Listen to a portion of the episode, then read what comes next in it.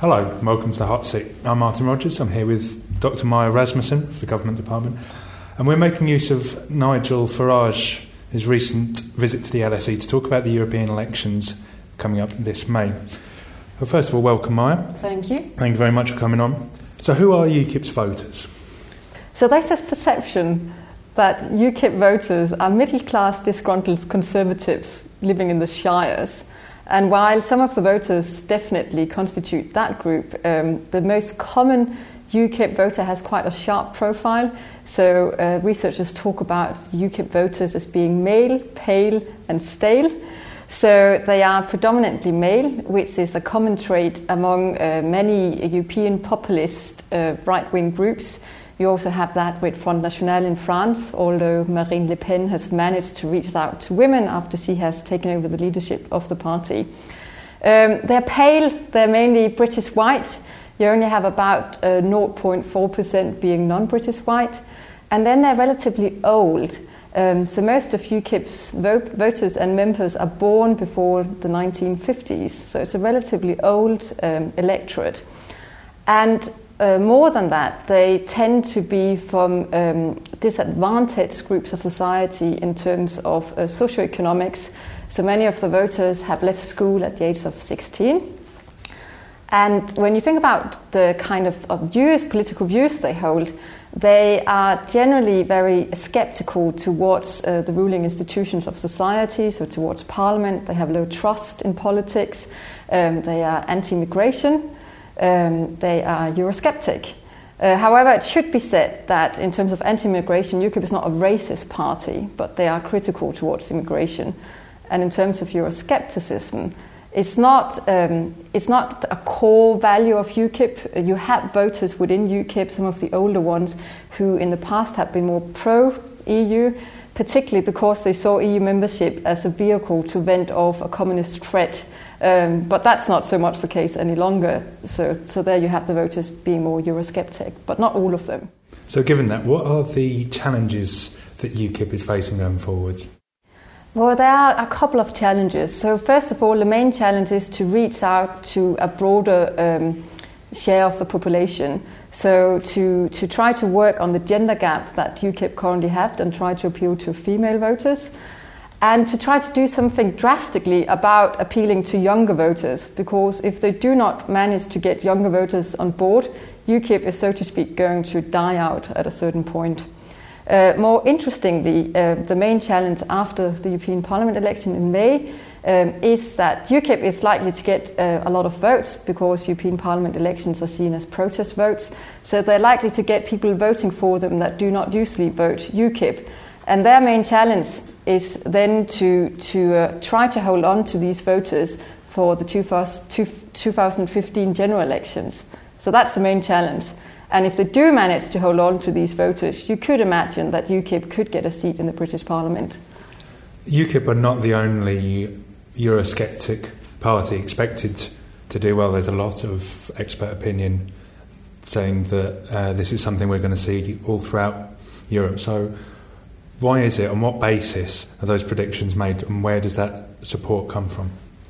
Well, you could generally talk about three factors. So, first of all, um, Eurosceptic parties, and here we're not only talking about populist right wing parties, we're also talking about left wing parties, or extreme left wing parties, um, are doing really well in opinion polls.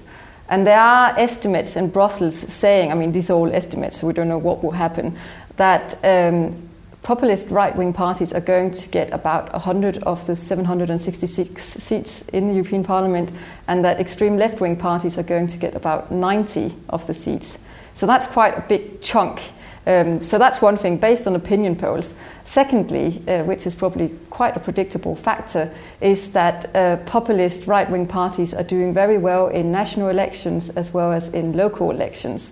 So we saw UKIP last year having a very successful uh, by-election in the UK. We saw the recent election in France, the presidential and parliamentary election, where um, uh, Front National did extremely well. We saw the Greek parliamentary election in 2012, where Golden Dawn got uh, quite a lot of seats in the Greek parliament. Um, so, if that trend continues, you could imagine that that would also happen at the European Parliament level. And lastly, um, voters, they uh, use the European Parliament, as I mentioned earlier, as a protest vote. And it's somehow seen as a stick to beat incumbent governments with. And given that um, the policies of today, in terms of economic policies, are austerity measures, you could imagine particularly suffering countries such as Italy, Spain, Portugal, Ireland to turn against the governments and vote for more extreme parties. But we don't know what will happen, but these are the predictions, and it's very likely to happen. So, what are the prospects for UKIP doing well in the upcoming European elections, in the by elections between now and the general and the general itself? Are we likely to see a United Kingdom Independence Party member of Parliament in 2015? A member of the UK Parliament? Yeah if they manage to hold on to the voters they're going to get in the European Parliament election, mm. yes. But of course, you have a different electoral system. So in, in the European Parliament, you have proportional representation, whereas in the UK, you have first past the post, and that's why it's so difficult for the UKIP to get a seat in the British Parliament. But if they manage to hold on to the voters, and if they manage to reach out to younger voters, then yes. Uh, what is interesting in terms of the European Parliament is that UKIP is somehow finding itself, uh, from my perspective, in a dilemma because they are against EU membership. So they want the UK to withdraw. Having said that, they are not against the single market, so they would like to get an arrangement like Turkey has or like Switzerland has and, and still participate in the single market. And interestingly enough, as you remember from the visit of Nigel Farage uh, recently, uh, he was talking to the Turkish Prime Minister who was visiting the European Parliament and he was very happy uh, by suggesting to the Turkish minister that, or prime minister, that Turkey and the UK should swap position.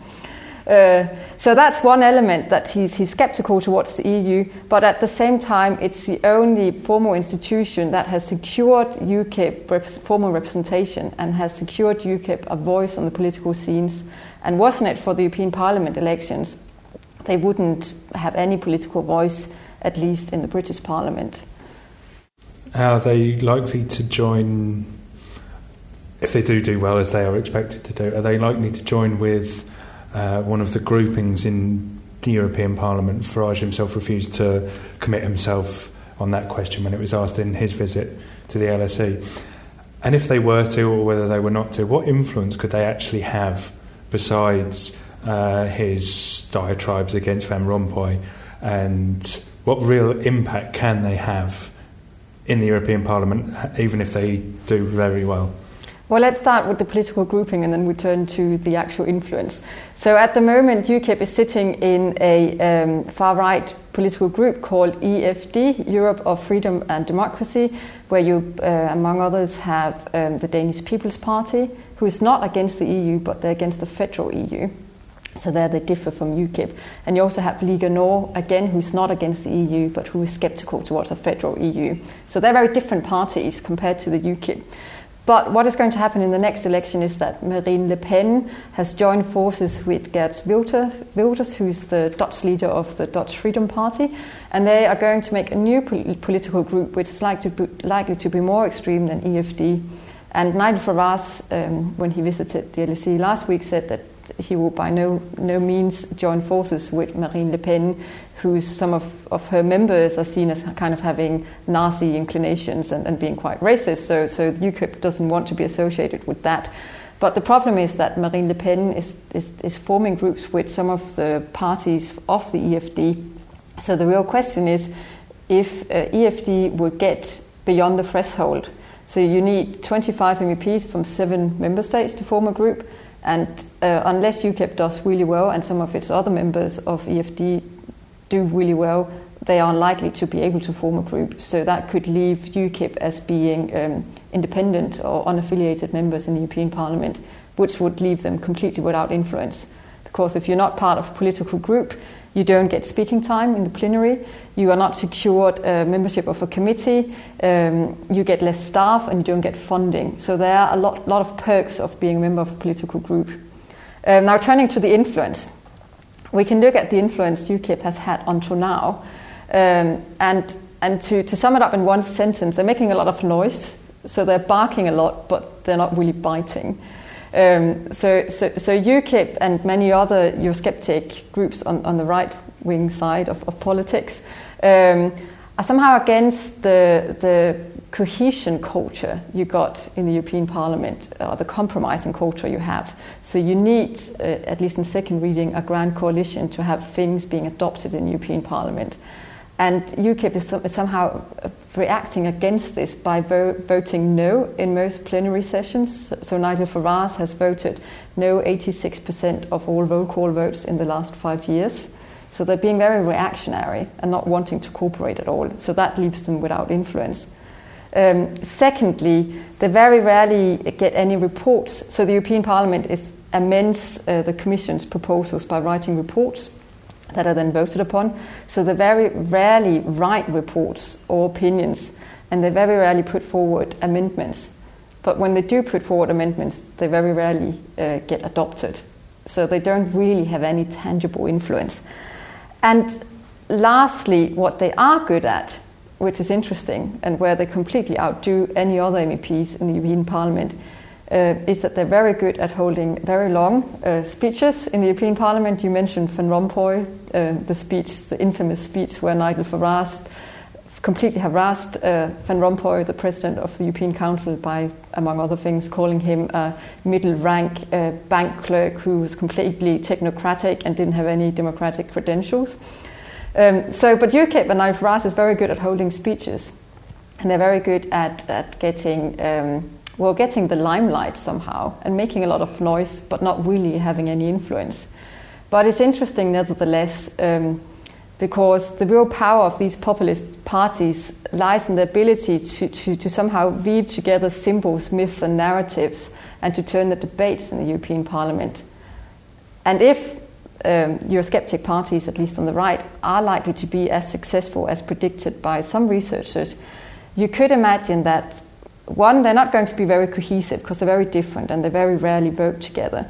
Uh, but they could obstruct politics in the European Parliament. So if say so say if all uh, populist right-wing MEPs decide to vote against whatever the big groups are trying to get a compromise on, they might be able to obstruct it. So, so this would be the interesting thing where they potentially could have have an influence by obstructing politics. So, is it possible that the sort of European political bodies could come to some sort of standstill, almost an American shutdown. Well, that's probably an extreme scenario.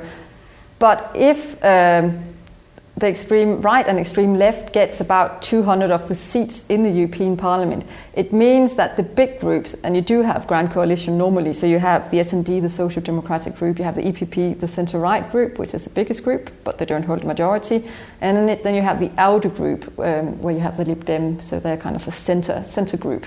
Uh, so they, they, they, they quite often form a grand coalition.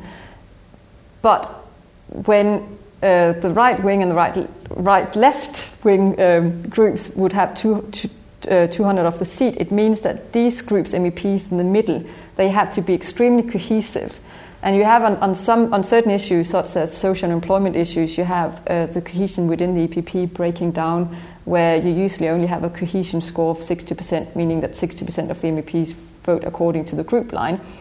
So if, if they are not extremely cohesive, you could imagine that you could come to some sort of standstill where they're not able to agree upon things on certain policy areas. So the big groups, they really need to make sure that their MEPs are behaving properly. Thank you very much, Dr. Mai Rasmussen. You're off the hot seat. Thank you.